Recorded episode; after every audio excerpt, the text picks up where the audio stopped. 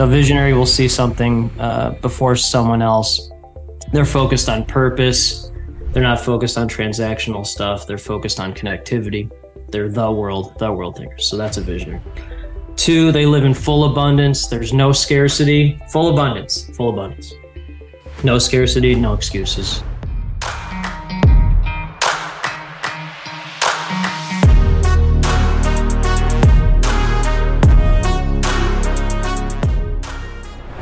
Right. Welcome to the podcast, Justin. Thanks so much for being here, friend. Yeah, this will be a super, um, super interesting interview. Uh, you know, you're from small town, uh, and then people like us are usually aliens within our own family community and vertical. And so you're, you know, there might be one other person from your town that, but where you are in, you know, Silicon Slopes, there's a lot of, a lot of yeah visionaries. Yeah, we have a lot. Yeah, Silicon Slopes is a lot of fun. Uh, I've I've had a lot of these guys on the on the show, and so yeah. it's it's always interesting to when you talk about like visionaries and things like that, or when you talk about high performing individuals uh, mm-hmm. who find themselves, you know, in that position. Hey, real quick, let's just kind of go off. I want to go right to the deep stuff really quick because I have a lot of fun doing this. But you know, in your time interviewing visionaries, in your time you know speaking with these individuals what mm-hmm. are some common traits or like threads that yep. you see in in these types of people well yeah so you're a very high into it and then you're curious um, so that's those are two good things um,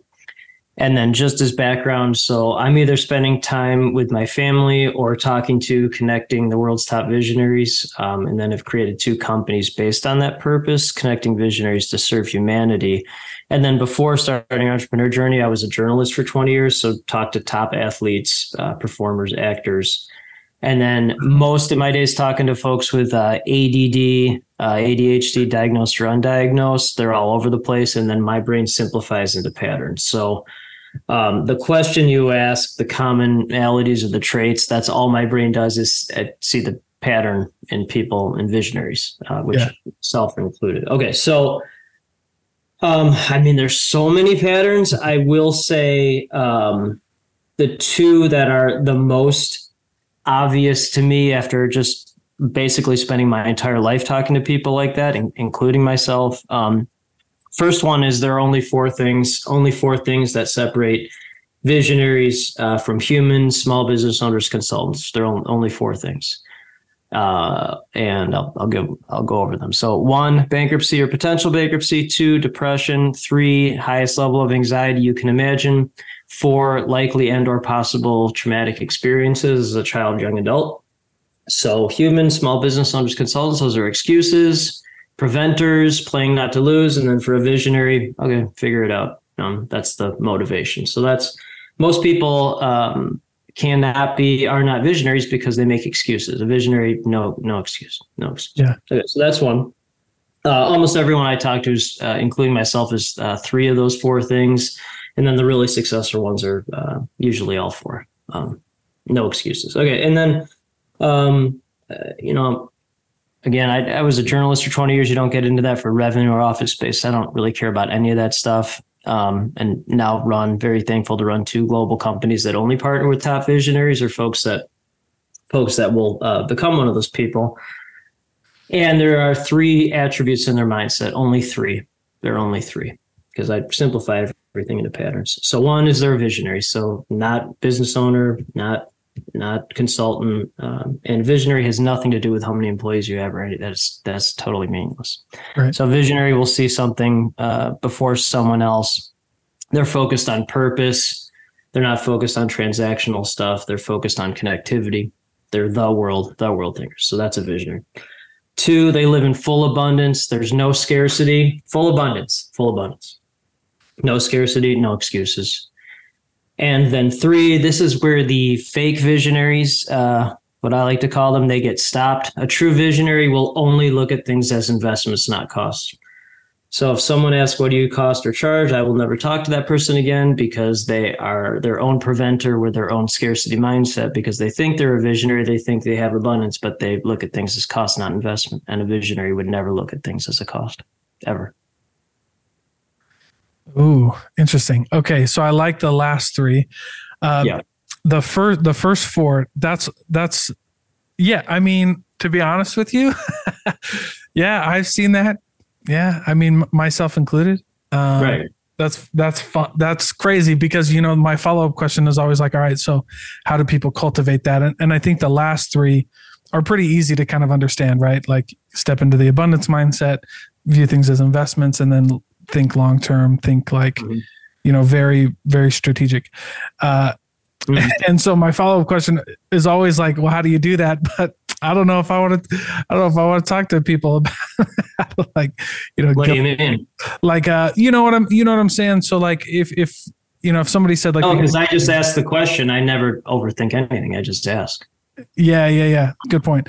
But like, uh, it's always funny because you're like, all right, how do people cultivate that? And you can't really cultivate depression or anxiety or trauma, right? Like, kind of just. Well, sure you can. Absolutely. You absolutely. All right, all right. If, you, are all right. Tell me more. Yeah. Well, that's what makes a visionary. They're um, I'm in a group called Strategic Coach. Mm. Very grateful to be in that. Dan Sullivan, uh, co-founder, co-founder. Uh, he was in his mid 30s, bankrupt and divorced on the same day. I mean, bankrupt and divorced. Okay, right now he runs arguably top entrepreneur group in one of our favorite uh, PR partners. His grandfather was decapitated in front of him when he was uh, a child. He went to Hong Kong with him and his dad went to Hong Kong when he was a child with ten dollars in their pocket. They created two eight-figure companies, and he hired a PR firm. Hired PR firm. Uh, he created an at-home robot to help people with Alzheimer's dementia. Um, Alzheimer's dementia, because mm-hmm. uh, mom has Alzheimer's and dementia, so he created an at-home robot. And so what you said was really interesting because, um, again, I, I, have zero business background. I didn't know what an S corp was when I started first company in, in 2017, and then uh, first couple years was talking to small business owners, uh, still some employees, some consultants, and they were usually zero, one, or two of those four things. Now, as you go yeah. higher, they're all threes and fours. I've talked to three or four people in the last two years under less than three of those four things. Yeah. That's good. That's a good one, man. Well, I think what okay. Then the next question should be like, why those four things? Tremendous. No one's ever asked that. And I haven't thought about why it's those four things other than and this is this is why I love doing these shows because I learn and I learn in real time and you someone asks you the question and then you think about the answer. Yeah. I'll yeah. answer it like this I actually do have the answer, which is really interesting. So I was talking to one of Africa's top entrepreneurs, Dr. Akindele Akintoye. No, wait, Akintoye Akindele. Akintoye Akindele. Okay, so he's lost millions, if not billions, made millions, if not billions. I was telling him about the all four things. I think this mm-hmm. does answer your question. Okay. The four things. And he and he and maybe now what you're saying, I actually fully agree. With, eh, I don't know if I fully agree with him. So I was telling him about the four things. Yeah. And he said you had to go through all four. You had to. It was a requirement to transform from pride to purpose. Mm, okay. And I don't necessarily agree with it because I'm three of those four and I'm full purpose. Yeah. I'm the only one knock on what I haven't had to worry about is uh, bankruptcy or potential bankruptcy. Yeah. Um, but now that you ask that, maybe that's the only way to shed the last bit of pride. Well, eh, you know, it's interesting because you know you're saying that, and then I'm thinking about it. You know, I asked a question, and I have like an inclination about it, and and uh, you know, I, I think that's just where grit comes from. So when when you're forced against a wall and you have no other choice and you have to make it work or like figure it out yeah you've th- then i think you do right i think but most people don't but yeah, most yeah, people yeah. don't. That's my point. Is they don't. Right. Most people would choose to be a visionary if they could do it, but they those four things are excuses. They don't do it. That's why they stay small business or right, consultant right. or go back and get a job. I mean, that's what it is. Yeah, yeah, and uh, you know, but to but there also is a lot of meaning that. Like i do stand-up comedy quite a bit and i think the best mm-hmm. stand-up comics always come from most damage they're more damaged than, than they're, all of us. they're more damaged. They're the only group that i can think of that is as a whole more damaged than entrepreneurs The only yeah, one. yeah. Oh, for sure. And I think, and then, then the best ones just they come from that, right? Like they. So you're double damage. You're entrepreneur and comedian. That's really. I uh, well, I find that's how I cope, right? Like uh, I, Right. I find laughed, I find laughing about it. Well, because It's when your I shield. It's your yeah, shield. well, it's a shield, like definitely, but it's also a way for me to like make sense of it. Like if I can step back and like laugh a bit, then you can make sense of it. Absolutely. If you can make sense of it, then you can solve it, right? Like then you Well, can. that's a good point too. If you can make sense of the trauma, then you can, and so um, you can solve the trauma by creating something. Man, this is really Yeah. interesting. So, okay, so again, all all my brain does is turn everything into patterns. Um, so, what a true entrepreneur, a true visionary is, they're the most damaged person with the best coping skills. The most damaged, the most damaged, but then they have the highest IQ, most grit to your, you know, most Yeah. most hustle, highest EQ, most intuition, no excuses. yeah, And then uh, I'm sure you talk to a lot of people like this too, but I talk to one to two visionaries a week that have let entrepreneur life destroy their family life or prevented them from anything meaningful because they take all that damage and those coping skills to create all this stuff, and then they just can torch anything meaningful in the process. So yeah, yeah. I mean, that's that's definitely somewhere you don't want to be. In- in Right. you know what I'm saying? idea.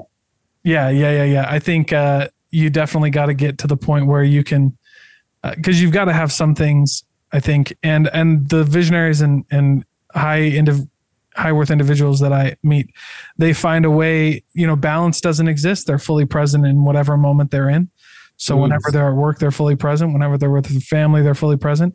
So there's no Mm, balance. There's only um, presence, right? And so presence. I think that's where I think that's where a lot of people get kind of lost is is like uh you know it's like some of these individuals right who are like they pour everything into their business and everything else kind of like gets lost and um and then inevitably we talk about balance right and and uh I think I've interviewed enough people to come to the conclusion that balance isn't the word that it's more presence that is the word there and uh because you're never going to balance it uh like multitasking doesn't exist I don't know. I mean, I literally wrote a book about how to build collaborative global companies while putting your loved ones first. And my wife is transitioning out of pediatrics. She's the COO of Second Company, and Mhm. um, we're about to be named one of top five masterminds on planet. So, um, But do you I think it's do- do you think it's balance or do you think it's like just like when you're with your wife, you're with your wife. When you're with your company, you're with your company.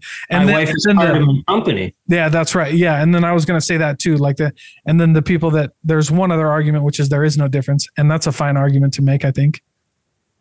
I mean, uh, our our sons are eleven and nine. They're both maniac visionaries, like I am. The nine year old already wants to take over both of companies. So I think, and right. I mean, see this again. This is what I like in real time. But I think to your point, the key is that being present, um, being present, and fo- oh, this is really okay. So being present, focused on my family, allowed the creation of a collaborative global company. I never thought my wife would be like, "Oh, hey, I'm tired of hanging out with humans or parents complaining about their children. I want to phase out of pediatrics and be COO of your company." But I think by being present and being consistent in the way running both companies, that was attractive to her, and that actually created a better life balance for her.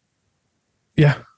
So this is um it's not that we agree to disagree. I think we're coming at this the the same thing in different ways in collaborative.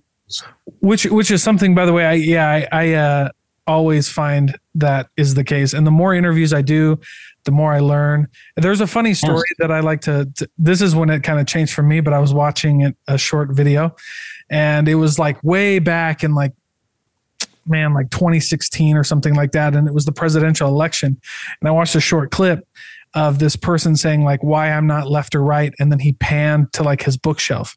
And i was like uh and and so the more that I learn, the more that I read, the more that I interview, the more I realize like, yeah, just like what you're saying, right? Like there's many roads essentially. And it does so it doesn't really matter like the road necessarily, but but how you get there.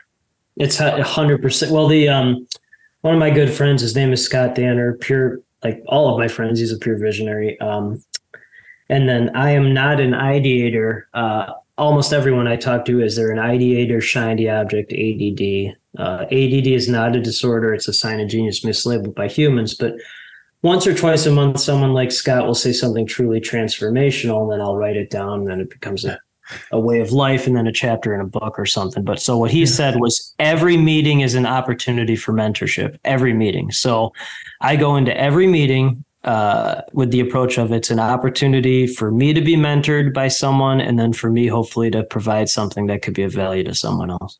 Yeah. Yeah. Eh, Well, and I mean, when you approach conversations like that, I think I think something beautiful happens. Uh, in my experience, when both parties, like with these interviews, right? Like, if I approach the conversation knowing that I don't know everything, and then the person's kind of in the same boat, and we're trying to work towards the truth, I think those conversations make something very special. Uh, I, I. I, I I've turned down podcast guests uh, before who who just want to like impose something? Well, yeah. and I'm like, well, you know, uh, I've interviewed just as many, if not more, people than than the next person, right? And I've always found that like I think it's I think it's something very humble about even the like some of the top people. Now, and I by the way, I'm going to stop and pause right here. There's a dichotomy that I think that I think should be recognized, and that is like some of the biggest visionaries. They are humble. They they do take advice. Oh, absolutely. And then and then you do have like these people you know in the same breath they're like some of the most insecure people some Yes. of like like everybody's kind of out to get them kind of thing and and i think it's a very interesting place to be and, and a very interesting conversation to navigate one of my favorite books is the 48 laws of power by robert greene and Robert Greene Mastery, second favorite book. Third yeah favorite. mastery yeah mastery is a good one i like the 33 strategies of war 48 laws of power I like those books very much in my It collection makes so. This is what I mean. Like yeah um, we've never talked. I mean, we've talked online, but we've never met or talked before like this. But it's all like it doesn't surprise me at all. Um, yeah, yeah. I'm guessing you've read Man's Search for Meaning. Um, if you haven't, okay, right. Um, the second favorite, my Master used to be number two, but the second favorite book now is uh, Outwitting the Devil, Napoleon Hill. Most people know Think and Grow Rich. To me, Outwitting the Devil is a thousand times better for a visionary. Yeah, I like Outwitting the Devil. The the Think and Grow Rich isn't one of my favorite ones, but Oh, like so it. where you agree with that? Yeah, that's hilarious. I mean, Yeah, but that yeah, nice. that one's like the one that um like a true visionary outwitting the devil. That is the that's like the Yeah. that's like the key. It's like unlocking all these doors of of visionary power that you wouldn't necessarily expect, but it really it's like a guidebook for visionaries. And then Man's Search for Meaning, again, for this is for your audience. For those who have not read Viktor Frankl, Man's Search for Meaning, he survived the Holocaust. His entire family was killed. He lost all his life's work and he found meaning in that. Yeah, So, like, if there's anything to take from this show, I, I mean, please read that. I, you know, please read that. yeah, it's a good book. please that is a that's the ultimate and i um i think why why i'm saying that is like so there are 34 uh gallup clifton strength finders g-a-l-l-u-p clifton Yep. strength finders um okay so um by the way i'm very high in self-assurance so i don't have imposter syndrome a lot of entrepreneurs are very low in in self-assurance so they're Yeah, they that's why they have imposter syndrome or people like. But anyway, um, I am uh, dead dead last in empathy, dead last. However, for visionaries who don't make excuses, I have endless empathy, like beyond like it's like I Yeah. almost stop talking because like I get so uh, immersed in in their pain, like I feel it. yeah, Um, and then uh, Man Search for Meaning is like the ultimate. That's the ultimate no. Ex- the, the, that's the ultimate no excuses. The ultimate of ultimate. yeah. Well, and I think it's uh, interesting. I like those book. I mean, I like that book. I, I was introduced to that uh, through, you know, my my Stoic philosophy. Um, and I always like to put a caveat on that. People who've listened to this before might have heard me say it, but I always tell people I heard about Stoicism before it was cool. My mother introduced us at a very young age to these ideas. Yeah, this this calmness from you came from some like. Um, have you done your IQ? Have you ever done it? No, I've I don't know how to do. I don't know how to do. Like you don't have ADD, or you do? Do you have? I do ADD? have ADHD. Yeah. Yeah. Okay. Yeah. No, I and by the way, I've always thought too that uh, ADHD. One of the things that I I discovered about ADHD, um, Mhm. and I've always wanted to talk to uh, other people about this, but um, it's like the special ADHD intuition. You, Right. Yeah, you're familiar. Yeah. Oh And- yeah, yeah, yeah. Yeah, man, that that and that's why I don't like when I was diagnosed, I was diagnosed as an adult with ADHD. Um, and I have like I help with like mood stabilizers. Uh, Mhm. and those kind of things. But but as far as like when they were like, hey, let's try like stimulants, I was like, no way, because that'll turn off like my my my favorite thing, which is my ADHD intuition, which is like being Right. able to go into a room or like Mhm. sit with a person and just be like, like I know who you are now. Okay. Yeah. Thank you for um well you're like a stoic ADD. Um but the um I just put it in the chat, but uh Dr. Doug Brackmann, uh he wrote the book Driven, um, which is like the definitive book on ADHD. He's become a good good friend of mine. Check it Um, out. Yeah. Uh, so there's Check a out. iamdriven.com. There's a five minute assessment that's free. Um, Yeah. and he's so the typical human is a small gray circle. The typical driven is a giant. You're a you're a you're a giant red circle for sure. and then I sent him. Well, so I sent him mine, and he was genuinely confused in a good way. He's never seen it. Um, so uh, my intuition. One of the things is intuition. My intuition, like yours, is like it's completely off the charts. Um, But uh, uh, I'm actually less bored than an average human uh, because I never leave my zone of genius ever, which is uh, spending time with my family and connecting visionaries to serve humanity. Most people like us are like bored all the time because they're like shiny object, shiny object, shiny object, shiny Yeah. object. Yeah. That's right. Right. And I'm not like that. I'm, I only have two shiny objects, family and network. Yeah, well, I think I think uh, what's what helps curb the shiny object thing is like what you said, just just staying in what you're good, like staying in your realm of genius, right? Like, And you learn that from a young age of calmness and peace. yeah, yeah, I think so. Like, I I, I am I'm always a I'm always a wait guy. Like like uh like patience. You know what I mean? Like I think that's what and and by the way, I remember when I was learning about uh when I had when I was like diagnosed, but I've I've loved stoic philosophy. Like I got it tattooed on my arm, right? Like this is something that I really enjoy. Uh, and I remember being in an ADHD group and saying like stoicism has really helped me. Like I really enjoy this philosophy. And there was one guy who who pushed back pretty hard, and I didn't really understand where he was coming from about like how he was like stoic philosophies and like ADHD they don't mix. And I'm like I don't know. I was like I was like dude they I was like they do though like they do. well, um, It was an interesting conversation. my uncle had me read uh, Marcus Aurelius, The Prince, um, when I was younger. Um, Yeah, meditations. meditations, yeah, and um, you know, I was I was uh, I was having this conversation earlier today, and um, this will be kind of long-winded, but there's a there's a point at the end that dovetails and complements what you're talking about. Um, Yeah. So people like us, not always, but usually marry stabilizing humans. Not always, but like a teacher, my wife's a pediatrician or a nurse or you know, social work. Okay. So I have found the equivalent of uh, that stabilizing human in a mindset or a stoic or stoicism uh, type way is to have um, a, a gratitude, grateful filled mindset. Um, it's like it's like a stabilizer for people like us. So like the first thing I do every Yeah. day is a grateful journal to my wife. What I'm grateful for for her the previous 24 hours without her, very bad, very bad situation, not good, not good. Um, and then uh, five days a week, I've, I've already included this and that, but I do a, a grateful journal on LinkedIn. What I'm grateful Mm. for the the previous uh, that that day. It's, it's like a commercial for other people. And Yeah. uh, when you're constantly grateful, it's hard to be ungrateful. But again, it's like a stabilizer. It's like a mindset stabilizer. Stoicism. Yeah. Yeah, I think so. I mean, I mean, gratitude's one of those big ones that people miss. Um, and uh, it it is very powerful. I think it just shifts your mind to focus on things that are happening to you and right, or Right. excuse me, if Or- for you and not to you. Yeah, exactly. I think it, it shifts that focus, but that's a big shift. Like that's a that's a really important shift that not a lot of people make. Um, Mm. because it's really easy to be like, you know, focus on what you don't have. Um, No, no, no, no. no. Yeah. So, okay. Thank you. I appreciate you saying that. So, I strongly feel you're either born top visionary on planet or you're not. Um, I think most people choose this, but again, those four things excuses. If you Yeah. are born like this, which it, I I think I mean it's rare. I mean visionaries are very rare, usually aliens within family, community, and vertical. But if you are born like this, um, you can work on that mindset every day. And a visionary will do what it takes to to do that.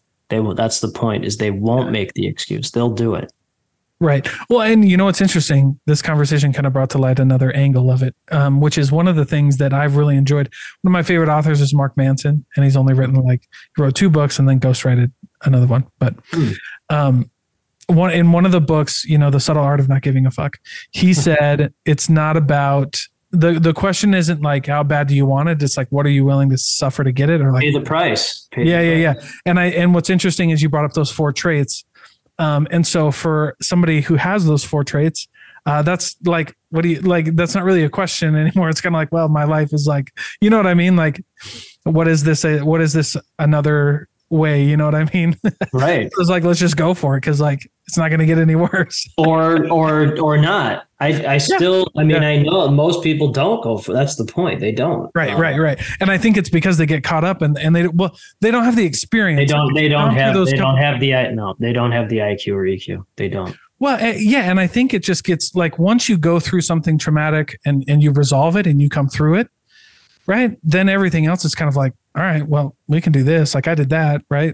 Um, That's the You never- EQ. That's the EQ. yeah, But if you don't have the EQ to understand even what's going through, um, I was talking to my friend Lee Brower. He's a he's a oh man, great visionary. And um, I haven't done the research on this, but he was he was talking about something called XQ, which is experience quotient, and that's essentially like if you have the IQ and the EQ, the emotional quotient, then you can then the the experience quotient, the X quotient is like the is like the next level. It's like you Yeah. go through all this experience because of all this pain and all this trauma, and then you just learn from it. You just you experience how that feels, and like, okay, whatever.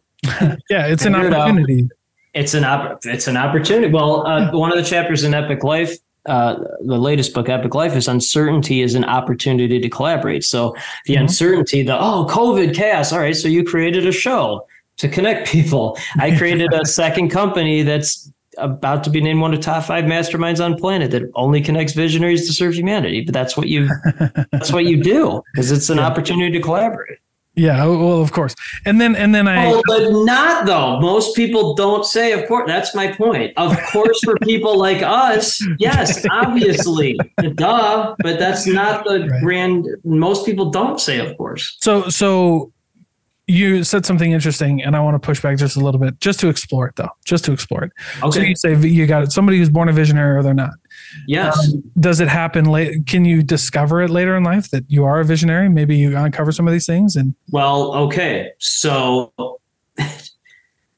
first of all, that's not a pushback. That's a that's a perfect follow up question. So, um, I started first company, first company, six days after turning forty. Uh, I'm 46 now. Okay. So six days after turning 40, after job salary as a journalist was cut in half, I couldn't find a job, and then I'm like, oh, I'll just just incorporate. I don't know anything about business. um, so but I was always this person, meaning like, so when I was a journalist, I was an entrepreneur who happened to be a journalist. I just didn't know that until becoming an entrepreneur. So again, people like us are usually aliens within our own family, community, and verticals. The only people who understand us are top entrepreneurs. So when I was journalist, I was writing about and connecting cool people changing the world. And then journalists who are journalists write about like taxes and politics and crime. I'm like, I don't even know what you're I like so they were looking at me like, what are you doing? And I'm like, what are you writing about all this negative stuff for? I didn't even understand it. So Yeah. so I think to your point, folks might not be aware they are this, but mm-hmm. you're either this or you're not. that's fair. I I I can appreciate that. And the reason because I, I grew up in a town in the small Midwest Right. and uh and there are some people I I think what this turns into uh, and I think is a dangerous way to turn into is like how you find happiness, right? So I know a lot of people who make like the average income in my hometown, even today, is Thirty thousand? thirty thousand dollars a year, Yep. and I know some uh, some of the happiest people. Right. And so I don't I don't know. I think if you wherever you find happiness. If you if you're a visionary, Oh. you're gonna find happiness there. If you're if you're not, it's Well- okay. Like yeah, Let's combine it. Let's combine it. Let's Yeah. combine. Okay, because this is again first time we've ever talked in detail. So Yeah. there are only two 10x things I care about. Only two. I don't care about revenue, employee count. I don't, that's transactional business owner stuff. I've never cared about that. Funnel stuff's annoying. It annoys me. I don't care about any of that stuff. Okay. right, right. Two things. This is simple logic. Simple logic. Okay. Logic with visionary maniac combined. So 10x number one experiences in life with my family. If you have a good family life, you have a good life. If you mm-hmm. know someone from your hometown or anyone who has had a good family life that has not had a good life, I would like to meet that person. I don't care if they're visionary or not. If you know someone who's had a good family life that has not had a good life, that is I haven't met. I mean, all I've done is talk to people. I've never met anyone like that.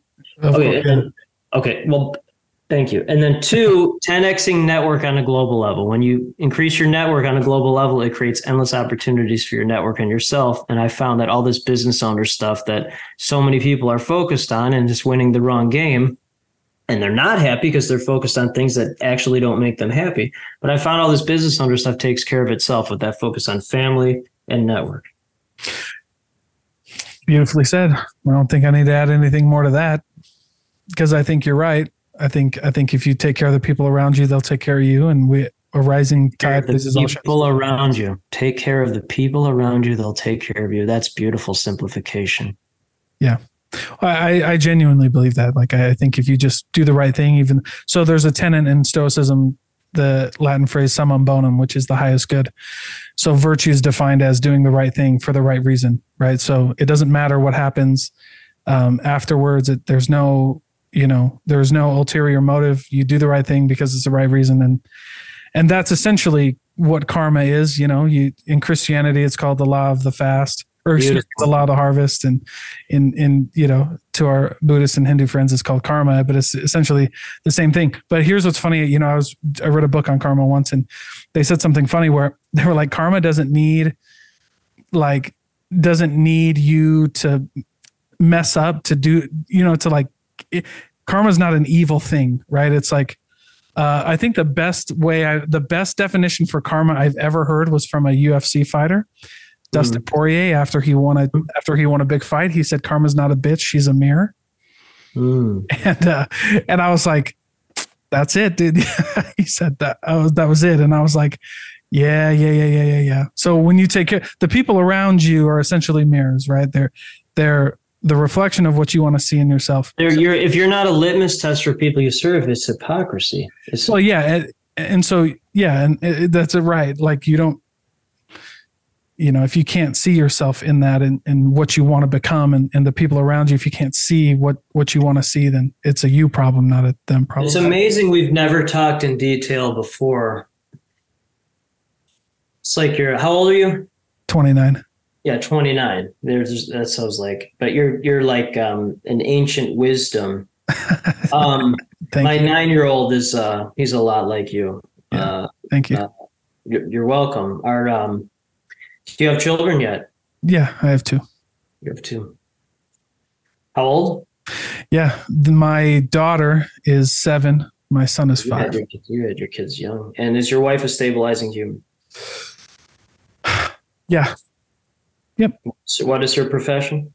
she's a stay at home mom. and what is she educated in? Uh, she like dental hygiene.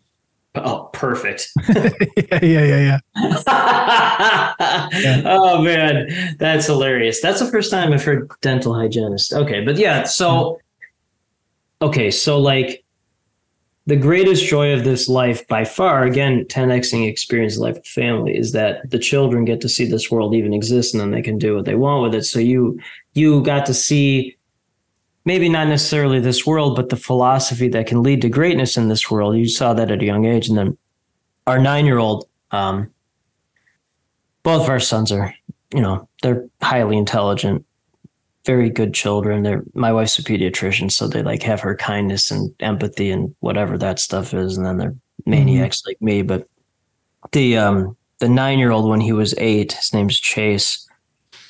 Um we were talking about spending time in IQ. Um, and then uh, Chase provided the single best definition of what life actually is that I've ever heard, um, ever. Um, and then all I do is talk to brilliant people like you all did. But so he, this is when he was eight, um, about six months ago. So he's he considers life one long great day. So there's no um, November or Wednesday or 2023 or whatever. I don't know, whatever that is. Um, so yesterday's before you're born, tomorrow's after you die. Um, and then he said, because he's a, he's a simplifier like you and me for sure. You're Mm-hmm. definitely a simplifier, but um, Yeah. Um, uh, so he said there are only two ways, only two, to have a great long day. Only two.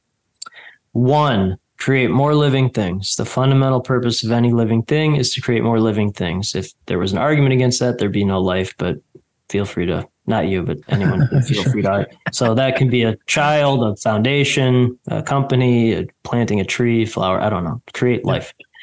Two, do what you like to do and what you're good at, and keep getting better at it. Like Earl Nightingale said, success is progressive realization of a worthy ideal. So keep getting Yeah. better at that worthy ideal.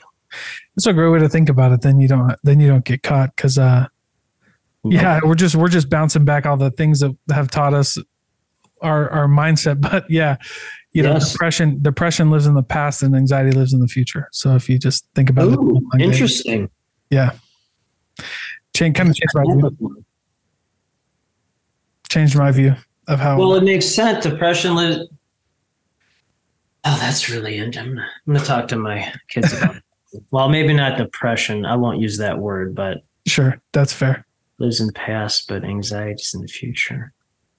Well, yeah, I mean, you think about it like, I mean, it certainly makes sense in my life. You know, I, I'm not a therapist or a psychologist or anything, but when I think about that phrase, when I heard that, I mean, I heard it from a therapist, but right. when I, when I, you know, thought about that, um, it definitely my anxiety, and and so I curbed my anxiety uh, by, oh, who said that? Was it, oh, was it like Mark Twain or who said that? He's just, you know, if you, if you, uh, oh, worry just means you suffer twice. Worrying means you just suffer twice. Hmm. you know what I mean? Or, or like that guy who said, I've suffered a lot of great, I've, he said, I've suffered a great deal of things in my life, none of, none of which have come true.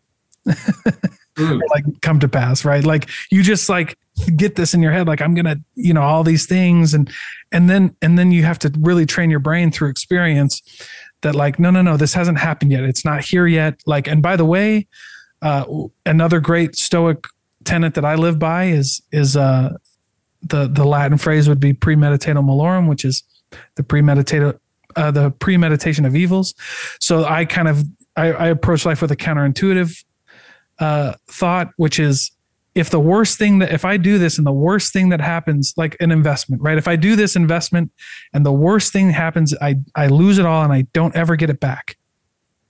Like, will I be okay?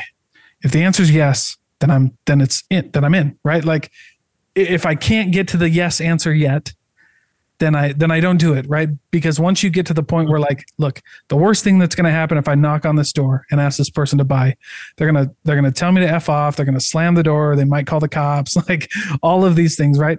And uh, if they do that, I'll be okay. Like it might be a pain, but I'll be fine. So if that's the answer, then knock on the door, get it done.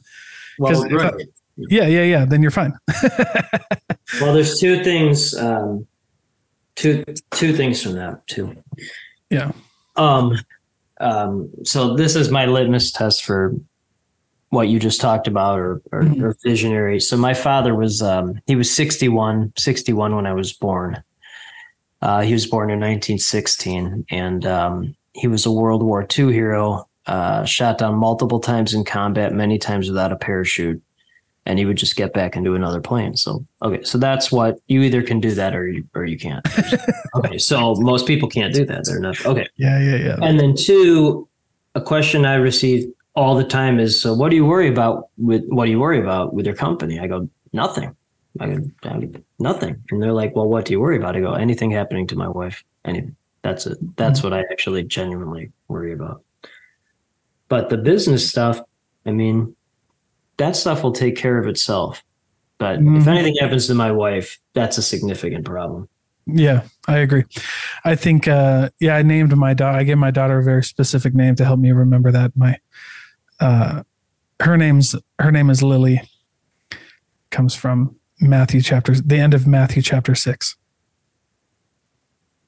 So if you're familiar with the Bible, in that specific chapter, that's when um, Jesus is teaching, and he says, uh, "Consider the lilies of the field, how they toil not." Um, and I, and I, and he says, "And I say unto you that even Solomon, arrayed in all of his glory, was not designed like one of these." And so, how can you? So how can you? You know, how can Solomon, or, or excuse me, and I'm paraphrasing now, but how can this flower that's cast into the oven tomorrow, right? It grows and then cast into the oven tomorrow. Um, like how how was that so beautiful? And then your father would forget you. And so at the end of that, the end of the the paragraph there is, uh, take ye therefore no thought for the morrow, for the morrow will take care of the things of itself. So G, her name is a reminder for me to stay in the present, because that's essentially what that what that Yeah. verse. wow, we are so similar and different. Um, the oldest child, uh, Jake, he's named after my wife's grandfather, who was a very great, strong man. And then Mm. uh, his middle name is Mike after my dad. And naming, a name is so important. A name is, and then um, uh, Chase. Chase is uh, the Hebrew word Hassan, which he is named after. Is uh, it means strong, Mm. strong. Yes. Yeah. I no, I, and I come from a culture, so I'm Polynesian, part Polynesian. Uh, no kidding. what? Polynesian. Yeah, yeah, yeah. So the joke. LDS? Are you LDS? Yeah, I am LDS. Yep. You are LDS. Oh God, the best entrepreneur religion. Let me see. I have the Book of Mormon here somewhere. Where is it? Oh. Are you practicing LDS or lapsed? Yeah. LDS? no, no, no, no, no. I practice. I practice. Love the LDS. Where's my Book of Mormon? Yeah, those uh those uh missionaries, dude. They those door knockers. Where did you do your mission? Uh, I served in St. George, Utah. Wait a minute. Yeah, yeah, yeah. What? You didn't go to some.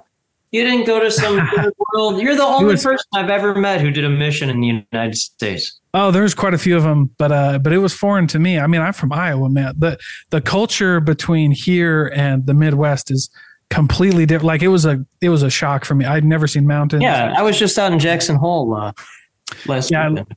Yeah. Like I'd never seen mountains, and then I'd never met a, a like a community like that. And I served Right. mostly on college campuses, but Okay, let me. Uh, this is so again. I know a gajillion LDS. I know a gajillion Labs LDS. They're really interesting. Um, I know a what did you what did you call? a Labs LDS. So he was a Oh drug, yeah, yeah, yeah, yeah, yeah. drug former Mormon drug dealer.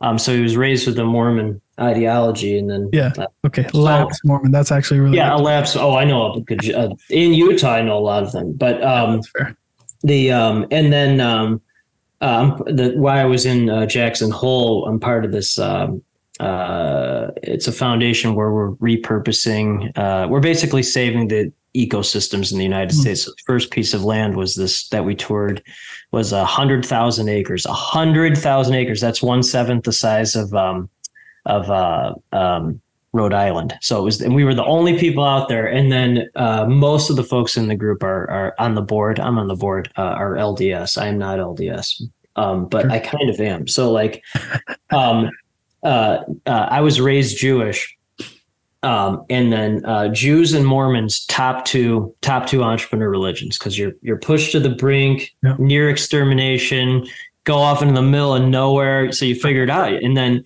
and then uh. I was talking I was talking to um, I, I talked to a lot of LDS folks, and he goes, "Oh well, there's a there's a fundamental difference between um, fundamental difference between Jews and Mormon." I'm like, "Oh, tell me. I want. I just want the answer, right? Like, give me that. Give me the answer." Yeah. So he's like, "Now this is him saying this, not me. Okay, I'm just telling you." So. It's like, okay, so I just want to make sure that okay. So he's like, "Well, the Jewish folks are focused on um, law, that uh, you know, finance, um, you know." The en- entertainment business, transactional, transactional stuff, and he's like the Mormons. They're focused on uh, relationships, relationships. You know, Mormon mission. You knock on five thousand doors to find five new Mormons. yeah, that's Oh, oh!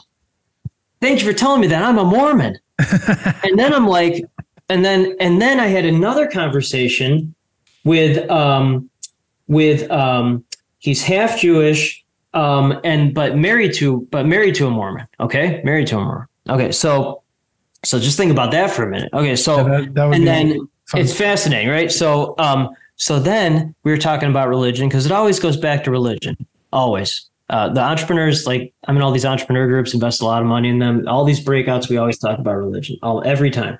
It's really fascinating. yeah, It's- very interesting. yeah, religion's just like an entrepreneurial operational system. That's what it is. Okay, so so so then we were talking, and then the Mormons are like the best sellers, the, the fastest growing religion. Sell, sell. We want you. We want you. We want you. We want you. We want you. They're great. Fine.